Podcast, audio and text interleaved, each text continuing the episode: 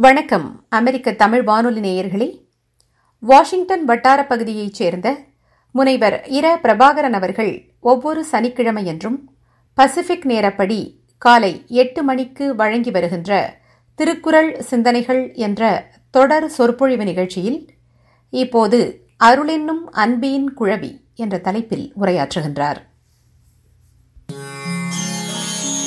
அகர முதல எழுத்தெல்லாம் ஆதிபகவன் முதற்றே உலகு.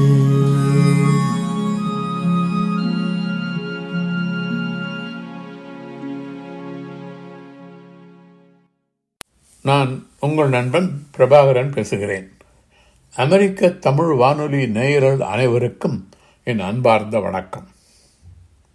திருக்குறள் சிந்தனைகள் என்ற இந்த தொடர் சொற்பொழிவு நிகழ்ச்சியில் இன்று அன்புடைமை அருளுடைமை ஆகிய அதிகாரங்களில் வள்ளுவர் கூறும் கருத்துக்களை உங்களுடன் பகிர்ந்து கொள்ள விரும்புகிறேன்.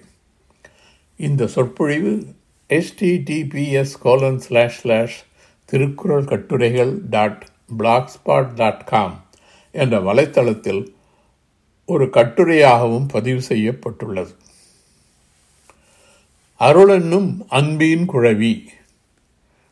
சங்க காலத்திலும் வள்ளுவர் காலத்திலும் தமிழ் இலக்கியத்தில் தொடர்புடையவரிடம் ஒருவர் காட்டும் பாசமும் பரிவும் அன்பு என்று அழைக்கப்பட்டது. அதாவது நமக்கு தொடர்புடையவர்கள் நம்முடைய மனைவி மக்கள் உற்றார் உறவினர் நெருங்கிய நண்பர்கள் அதெல்லாம் அவரிடத்தில் நாம் காட்டுகின்ற அன்பு காட்டுகின்ற பாசமும் பரிவும் தான் அன்பு. தொடர்பு இல்லாதவர்களிடத்திலும் மற்ற உயிரினங்களிடத்திலும் நாம் காட்டுகின்ற பாசமும் கருணையும் அருள் என்று பெயர்.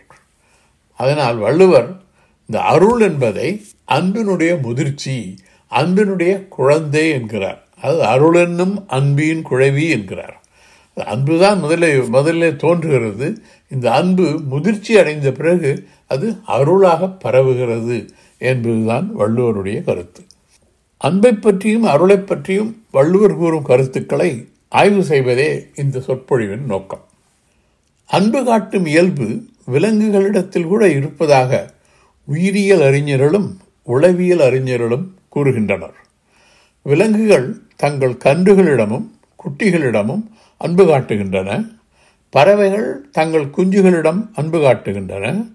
தன் குஞ்சுகளை பருந்து தாக்க வந்தால் தாய் கோழி பறந்து வந்து தன்னை விட வலிய பருந்தை எதிர்த்து போராட தயங்குவதில்லை. சில பறவைகளும் விலங்குகளும் தங்கள் துணை விலங்குகளிடம் அன்பு காட்டுகின்றன. அவைகளை பாதுகாக்கின்றன. அவைகளின் துயரத்தில் பங்கு கொள்கின்றன. நாய் பூனை போன்ற விலங்குகள் தம்மை வளர்ப்பவர்களிடம் மிகுந்த அன்பு காட்டுகின்றன.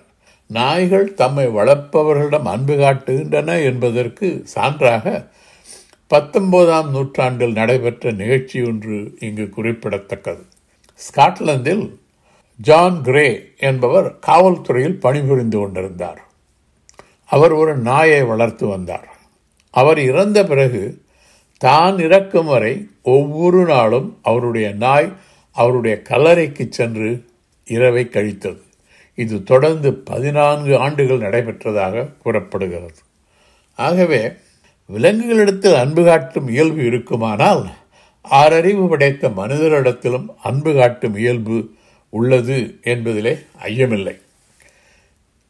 எப்படி அறிவில்லாத மனிதன் இல்லையோ அதுபோல் அன்பில்லாத மனிதனும் இல்லை. ஒருவனை பார்த்து நான் உனக்கு அறிவில்லை என்று சொன்னாலும் கூட அறிவு இல்லாதவன் இல்லை. அந்த அறிவை அவன் படு பயன்படுத்துகின்ற விதத்திலும் அவன் பயன்படுத்துகின்ற அளவிலும் தான் வேறுபடுகிறார்கள் மக்கள். அதே போல அன்பு இல்லாத மனிதனிலே இல்லை. அந்த அன்பை அவர்கள் வெளிப்படுத்துகின்ற முறையிலும் அளவிலும் தான் மக்கள் வேறுபடுகிறார்கள்.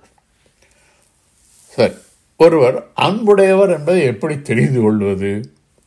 தனக்கு தொடர்புடையவர்களின் துயரத்தை கண்டால் அன்புடையவர்களின் கண்களிலிருந்து வருகின்ற கண்ணீரால் அவர் அன்புடையவர் என்பதை தெரிந்து கொள்ளலாம். அவருடைய உள்ளத்தில் இருக்கும் அன்பை அவராலேயே மறைக்க முடியாது அடக்க முடியாது. அன்பை அடைப்பதற்கு கதவோ தாழ்ப்பாளோ எதுவும் கிடையாது என்கிறார் வள்ளுவர். அதாவது அன்புடையவருடைய கண்ணீர் அவருடைய அன்பை ஆரவாரத்தோடு வெளிப்படுத்திவிடும். ஒரு குழந்தை வரு ஒரு குழந்தைக்கு ஒரு துன்பம் என்றால் தாய் வருந்துவாள். அவள் கண்களிலிருந்து கண்ணீர் வரும். அதை அவளாலே அடக்க முடியாது. அதுதான் வள்ளுவர் அன்பிற்கும் உண்டோ அடைக்கும் தாழ் ஆர்வலர் பொன்கண்ணீர் பூசல் தரும். அன்பிற்கு அடைக்கக்கூடிய தாழ்பால் கிடையாது. அது தானாகவே வெளிப்படுத்திவிடும். எப்படி வெளிப்படுத்திவிடும் என்றால் அது ஆரவாரத்தோடு வெளிப்படுத்திவிடும். இதுதான் அன்பினுடைய இயல்பு. சரி. அன்புடையார் எல்லாவற்றையும் பிறருக்கு கொடுக்க தயங்க மாட்டார்கள். எதையும் கொடுப்பார்கள். ஆனால் அன்பு இல்லாதவர்களோ எதையும் கொடுக்க மாட்டார்கள். வள்ளுவர் என்ன சொல்லுகிறார் என்றால் அன்பிலார் எல்லாம் தமக்குரியர் அன்புடையார் என்பும் உரியர் பிறர்க்கு. அன்பிலார் எல்லாம் தமக்குரியர். தன்னையே தன்னோடையே வைத்துக்கொள்ள விரும்புவார்கள். யாருக்கும் எதையும் கொடுக்க மாட்டார்கள். அன்பு உள்ளவர்கள் தன்னுடைய எலும்பை கூட பிறருக்கு கொடுப்பார்கள் என்று சொல்லுகிறார். எப்படி எலும்பை கொடுக்க முடியும்? முடியாது. எலும்பையும் கொடுப்பார்கள் என்றால் எதையும் கொடுப்பார்கள் என்று பொருள். இப்படி எதை வேண்டுமானாலும் கொடுக்கக்கூடிய அன்புடையவர்கள் இருந்தார்கள் இன்னும் இருக்கிறார்கள் என்பதற்கு சில சான்றுகள். சங்க காலத்தில் அதிகமான ஒரு மன்னன் இருந்தான். அவன் வேட்டைக்கு சென்றான். சென்ற இடத்து ஒரு மலை உச்சியில் இருந்த நெல்லி மரத்தில் ஒரே ஒரு நெல்லிக்கனி இருந்தது. அந்த நெல்லிக்கனியை உண்பவர்கள் இறக்க மாட்டார்கள். அவர்களுக்கு சாவே கிடையாது என்ற நம்பிக்கை இருந்தது அந்த காலத்தில். அதிகமான் அந்த நெல்லிக்கனியை பறித்து கொண்டு வந்து தான் உண்ணாமல் அவையாருக்கு கொடுத்தான். அதனுடைய அருமை பெருமைகளை கூட கூறவில்லை. அவையார் நீண்ட காலம் வாழ வேண்டும் என்ற அன்போடும் நோக்கத்தோடும் அவருக்கு கொடுத்தான். இது அன்பினுடைய வெளிப்பாடு. அன்புக்கு ஒரு எடுத்துக்காட்டு. மற்றொரு எடுத்துக்காட்டு. கடையழு வள்ளலின் காலத்துக்கு பிறகு கொடையில் சிறந்தவராக விளங்கியவன் குமணன் என்ற வள்ளல். அவன் முதுரமலை பகுதிக்கு தலைவன். அவன் பெரும் புகழோடு நல்லாட்சி நடத்தியதைக் கண்டு பொறாமை அடைந்த அவனுடைய இளவல் இளங்குமணன் என்பவன் குமணனோடு போரிட்டான். போரிலே குமணன் தோற்றான். தோற்றது மட்டுமில்லாமல் அவனை நாட்டை விட்டு இளங்குமணன் விரட்டி விட்டான். கடைசியில் குமணன் ஒரு காட்டிலே போய் ஒளிந்து கொண்டான். பெருந்தலை சாத்தனார் என்ற புலவர் வறுமையிலே வாடியவர். மிகுந்த வறுமை. அவர் குமணனை தேடி பரிசில் வாங்குவதற்காக வந்தார். கடைசியில் எப்படியோ குமணன் இருக்கின்ற காட்டிற்கு வந்து குமணனை கண்டார் கண்ட பிறகு இவர் தன்னுடைய வருத்தத்தை தன்னுடைய வறுமையை பற்றியெல்லாம் விளக்கமாக கூறி உன்னிடத்திலிருந்து நான் பரிசு வாங்காமல் போக மாட்டேன் என்கிறார். அவனிடத்தில் எதுவும் இல்லை கொடுப்பதற்கு. அவன் என்ன செய்தான் தெரியுமா? தன்னிடத்தில் இருந்த வாளை எடுத்து அவர் கையில் கொடுத்தான். இந்த வார இந்த வாழை வைத்துக் கொள்ளுங்கள். இதை வைத்து என்னுடைய தலையை வெட்டி என் தம்பியிடம் கொண்டு கொடுங்கள். தம்பி உங்களுக்கு நிறைய பரிசு கொடுப்பான் என்றார். எலும்பே அல்ல இவன் தலையே கொடுக்க தயாராக இருந்தான். இதுவும் அன்புடையவர் செயலுக்கு ஒரு எடுத்துக்காட்டு. சங்க காலம் மட்டுமல்ல இந்த காலத்திலும் உள்ள அன்புடையவர்கள் தங்கள் உடல் உறுப்புகளை பிறருக்கு கொடுப்பதற்கு தயங்க மாட்டார்கள் என்பதற்கு சில சான்றுகள் உண்டு. சிலர் தங்களுடைய உற்றார் உறவினர் அல்லது நெருங்கிய நண்பர்கள் மக்கள் மனைவி போன்றவர்களுக்கு ஒரு உடலுக்கு ஒரு கேடு அவர்களுக்கு ஒரு சிறுநீரகம் தேவை என்றால் தன்னிடத்தில் உள்ள இரண்டு சிறுநீரகங்களிலே ஒன்றை பகிர்ந்து கொள்வதற்கு தயங்க மாட்டார்கள். நிறைய பேர் செய்திருக்கிறார்கள் அப்படி. மற்றும் சிலர் தங்களுடைய கல்லீரல் அது லிவர் அதிலிருந்து ஒரு பகுதியை மற்றவர்களுக்கு கொடுக்கிறார்கள். இவையெல்லாம் அன்பிற்கு அன்பினுடைய வெளிப்பாட்டுக்கு அன்பிற்கு எடுத்துக்காட்டு. அன்பில்லாதவன் உயிரில்லாதவன் என்பது வள்ளுவருடைய கருத்து. இதை பல குழப்பாக்களிலே வள்ளுவர் கூறுகிறார். மீண்டும் மீண்டும் அதை வலியுறுத்துகிறார். அன்பின் வழியது உயிர்நிலை அகுதிலார்க்கு என்பதோல் பொறுத்த உடம்பு. அன்பு இல்லை என்றால் இந்த உடம்பே உயிருள்ள உடம்பே அல்ல. இந்த உடம்பு எப்படி என்றால் எலும்பு கூட்டை போர்த்திய தோல். ஒரு தோலாலே ஒரு எலும்பு கூடு போர்த்தப்பட்டிருக்கிறது. அவ்வளோதான் அந்த உடம்புல உயிரே கிடையாது. அப்படிப்பட்ட உடல்தான் இந்த உயிரில்லாத அன்பில்லாத உயிர். அன்பும் உயிரும் ஒன்றாக இணைந்திருந்தால்தான் உடல் இயங்க முடியும். அன்பில்லாமல் உயிர் வாழ்வது பாலை நிலத்திலே பட்டுப்போன மரம் தளிர்த்ததை போன்றது. அந்த நிலமே பாலை நிலம் வறண்டு கிடக்கின்றது. அதில் இந்த மரம் பட்டு போச்சு. அந்த பட்டுப்போன மரம் எப்படி வளரும் எப்படி தளிர்க்கும் முடியாது.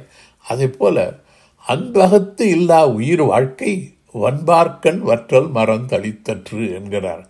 அன்பில்லாத உயிர் உள்ள உட உள்ளத்திலே அன்பில்லாதவன் வாழ்கின்ற வாழ்க்கை இருக்கிறதே அந்த வாழ்க்கை எப்படிப்பட்டது என்றால் வறண்ட பாலைவனத்திலே வற்றிப்போன மரம் தழுவிப்பதைப் போல. அதாவது அவனால் வாழ முடியாது என்கிறார். இன்னொரு கேள்வியும் கேட்கிறார் வள்ளுவர்.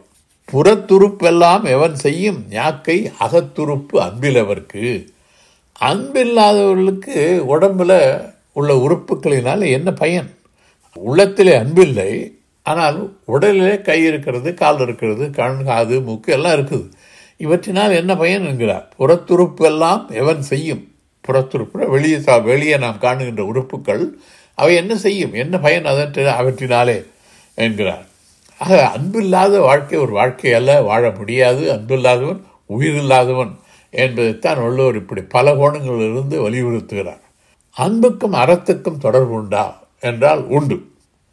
வெயிலில் எலும்பில்லாத புழுக்கள் இருந்தால் அவை செத்துவிடும். வெகு சீக்கிரத்தில். ரொம்ப நாள் உயிரோடு இருக்காது.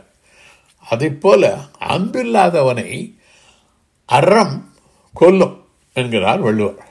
என்பில் அதனை வெயில் போல காயுமே அன்பில் அதனை அறம்.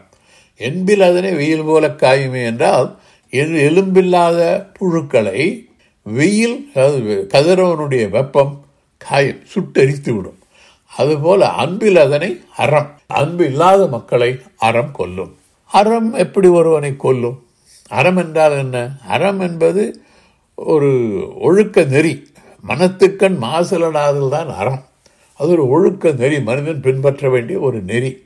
அது தனித்து இயங்கக்கூடிய ஆற்றல் உடையது அல்ல. அது ஒரு கடவுளும் அல்ல. அதனால் நம்ம கொல்ல முடியாது அறத்தினாலே. பிறகு ஏன் வள்ளுவர் அப்படி கூறுகிறார் என்றால் வள்ளுவர் அதை கற்பனை செய்கிறார். அறத்தை கடவுளாக கற்பனை செய்கிறார். அது அறம் என்பது ஒரு வலிமையான சக்தி. நீங்கள் அன்போடு இல்லை என்றால் அறத்தினால் பாதிக்கப்படுவீர்கள். ஆகவே அன்போடு இருக்க வேண்டும் என்பதைத்தான் வலியுறுத்த விரும்புகிறார். தான் அன்புக்கும் அறத்துக்கும் உள்ள தொடர்பு. சரி அன்பிற்கும் நட்பிற்கும் தொடர்பு உள்ளதா என்றால் உண்டு. நாம் நம்முடைய சுற்றத்தார் உற்றார் உறவினர் மனைவி மக்கள் பெற்றோர்கள் இவரிடத்தில் அன்போடு பழகுகிறோம். இதை மற்றொருவர் நமக்கு தொடர்பு இல்லாதவர்கள் நாம் அன்போடு பழகுகின்ற விதத்தை பார்க்கின்ற பொழுது அவர்களுக்கும் நம்மோடு பழக வேண்டும் என்ற ஒரு ஆர்வம் வரும். ஓ இவர் இவ்வளோ அன்பாக இருக்கிறாரே எல்லாரிடத்திலும். அவரோடு நாமும் பழக வேண்டும் என்று ஆர்வம் வரும். அந்த ஆர்வம் அவர்களுக்கு வந்தால் அது நட்பாக மாறும். அந்த நட்பு எப்படி தானாக வரும். நாம் அன்பாக இருப்பதை பார்த்து அவர்கள் நம்மோடு பழக வேண்டும் என்று நமக்கு நண்பர்களாக வருவார்கள். நாம் அவர்களை தேடிச் சென்று நண்பர்களாக ஆக்கிக்கொள்ள வேண்டியதில்லை. அன்பீனும் ஆர்வமுடைமை அது ஈனும் நண்பு என்னும் நாடாச் சிறப்பு. அன்பு என்பது ஆர்வத்தை உண்டு பண்ணுகிறது. பிறரிடத்திலே நம்மீது ஒரு ஆர்வம். அந்த ஆர்வம் நட்பாக மாறுகிறது என்கிறார். அன்பினால் என்ன பயன்? அன்பினால் நட்பு வருகிறது சொன்னார். மற்ற மற்ற சில பயன்களும் உண்டு. மிக முக்கியமாக அன்போடு இயைந்த வழக்கன்பு ஆறுயிர்க்கு என்போடு இயைந்த தொடர்பு. அந்த உயிருக்கும் உடலுக்கும் உள்ள தொடர்பு எப்படின்னா என்பு என்பது உயிர் உடலைத்தான் குறிக்கிறது. ஆறு உயிருக்கு அருமையான நம்முடைய உயிருக்கு என்போடு இயந்த தொடர்பு. உடலோடு இயந்த தொடர்பு எது என்றால் அன்போடு இயந்த வழக்கன்பு. அன்போடு நாம் வாழ்வதனாலே தான் இந்த உயிர் உடலோடு ஒட்டி கொண்டிருக்கிறது என்பது வள்ளுவருடைய கருத்து. அதோடு மட்டும் அல்லாமல் அன்போடு பொருந்தி வாழ்வதனால் வரும் பயன் இன்பமாக வாழ்பவர் அடையும் சிறப்பு. இன்பமாக சிலர் வாழ்கிறார்கள் அந்த சிறப்பான வாழ்க்கை அவர்களுக்கு அமைகிறது என்றால் எதனால்? அவர் சிறப்பான வாழ்க்கை அமைவதற்கு காரணம் அவருடைய அன்புதான். அன்புற்றமர்ந்த வழக்கண்ட வையகத்து இன்புற்றார் எய்தும் சிறப்பு. இன்பமான வாழ்க்கையிலே அடைகின்ற சிறப்பு இருக்கிறதே அது அன்பு இருந்தால்தான் அந்த வாழ்க்கை இன்பமாக இருக்கும் என்கிறார் வள்ளுவர். சரி அன்பை பற்றி பார்த்தோம். இப்பொழுது அருளை பற்றி பார்ப்போம். நான் முன்பே சொன்னது போல அருள் என்பது அன்பினுடைய முதிர்ச்சி அருள் என்பது அன்பின் குழந்தை என்றார் வள்ளுவர். திருக்குறளில் அன்புடைமை என்பது இல்லறவியலில் வைக்கப்பட்டிருக்கிறது. அருளுடைமை என்பது துறவரவியலில் வைக்கப்பட்டிருக்கிறது. அதாவது அறத்துப்பால் நான்கு பிரிவுகளாக பிரிக்கப்படுகிறது. ஒன்று பாயிரவியல். பாயிரவியல் என்றால் முதல் நான்கு அதிகாரங்கள் பாயிரவியல். அடுத்து இருபது அதிகாரங்கள் இல்லறவியல். அந்த இல்லறவியலில் இல்வாழ்க்கையில் உரியவனுக்கு வேண்டிய அறங்கள் அவன் என்ன செய்ய வேண்டும் என்று செய்யக்கூடாது போன்ற கருத்துக்கள் உள்ளன. அடுத்து பதிமூன்று அதிகாரங்கள் துறவரவியல். அது துறவியர்களுக்குரிய ஒழுக்கம் என்று சொல்லப்படுகிறது.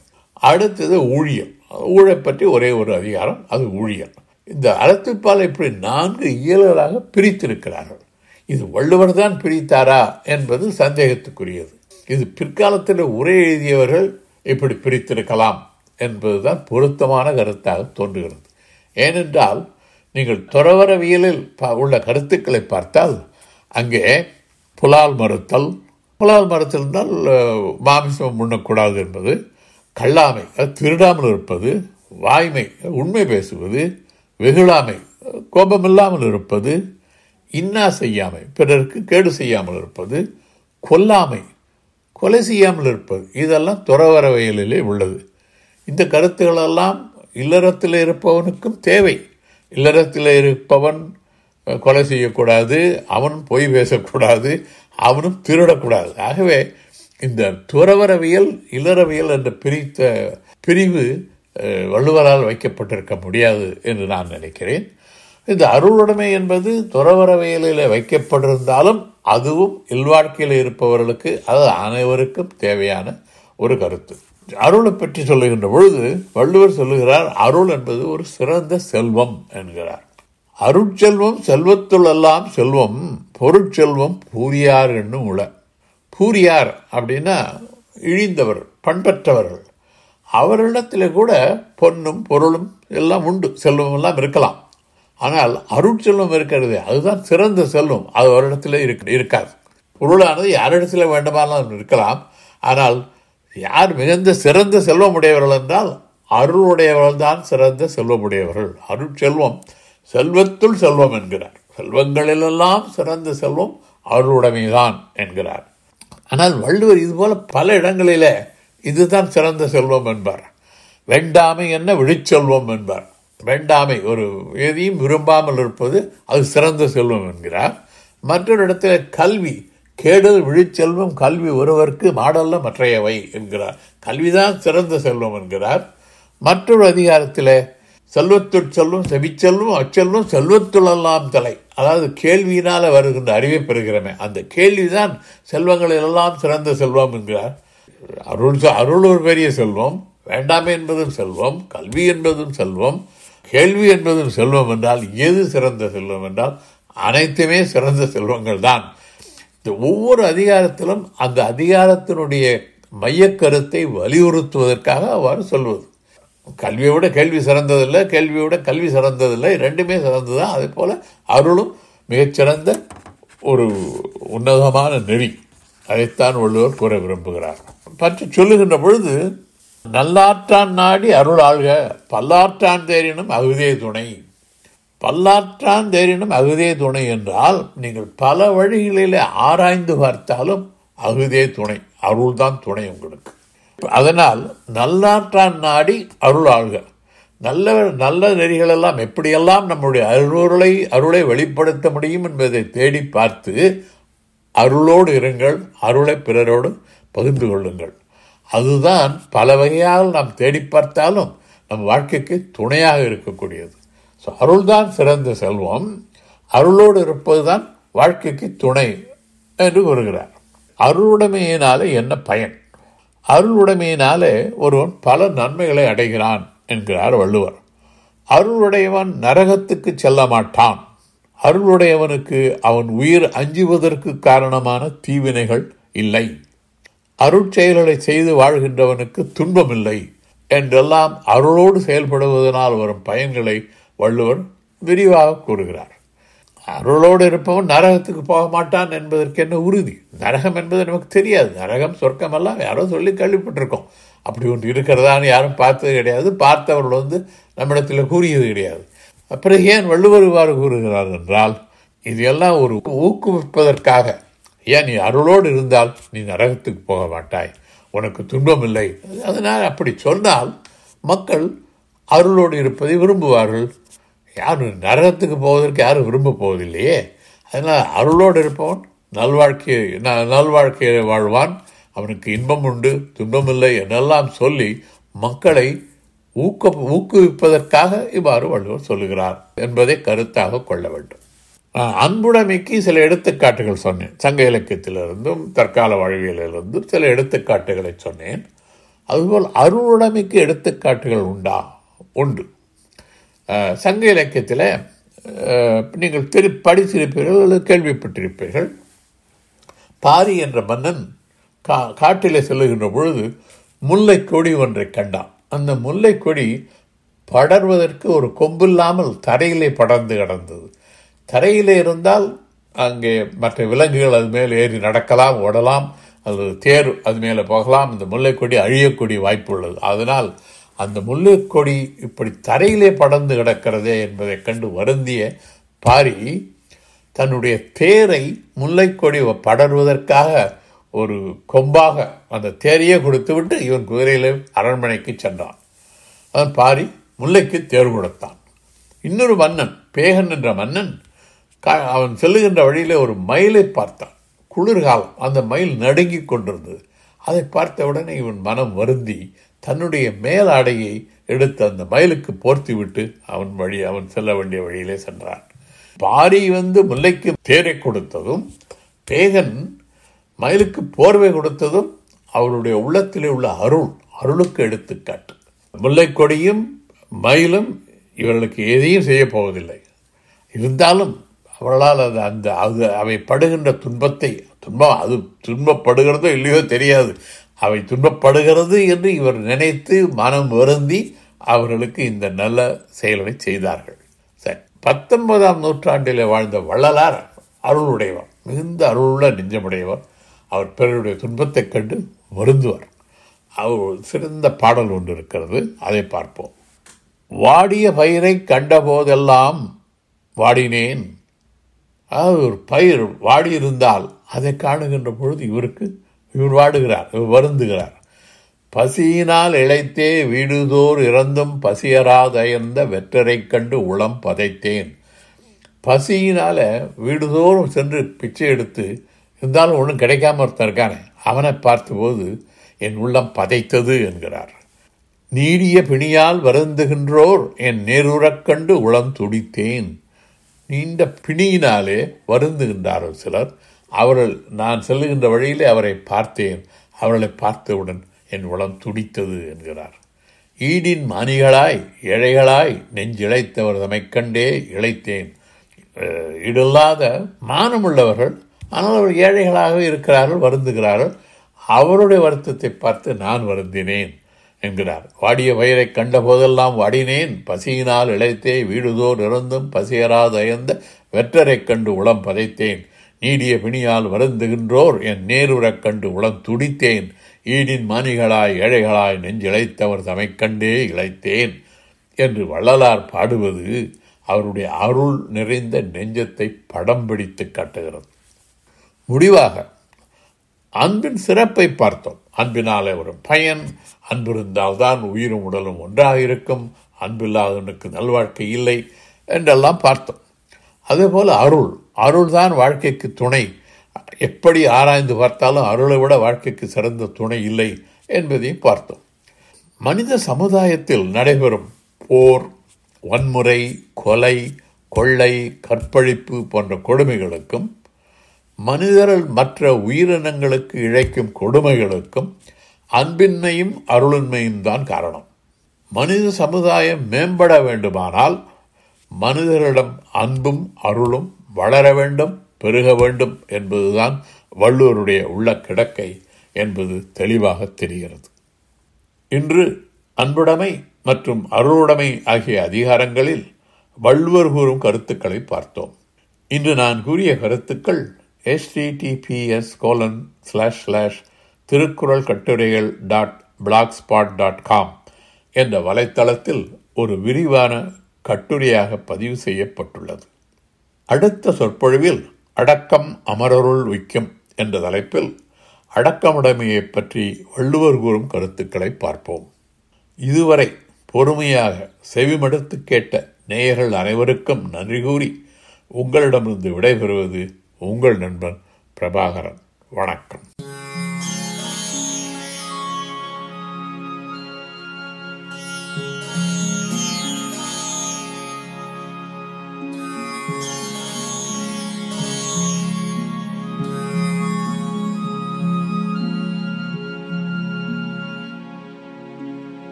அமெரிக்க தமிழ் வானொலி நேயர்களே இதுவரை வாஷிங்டன் வட்டார பகுதியைச் சேர்ந்த முனைவர் இர. பிரபாகரன் அவர்கள் அருளென்னும் அன்பின் குழவி என்ற தலைப்பில் தம் திருக்குறள் சிந்தனைகளை வழங்க கேட்டீர்கள். இந்நிகழ்ச்சி உங்களுக்கு மிகவும் பயனுள்ளதாக இருந்திருக்கும் என்று எண்ணுகிறோம். நன்றி.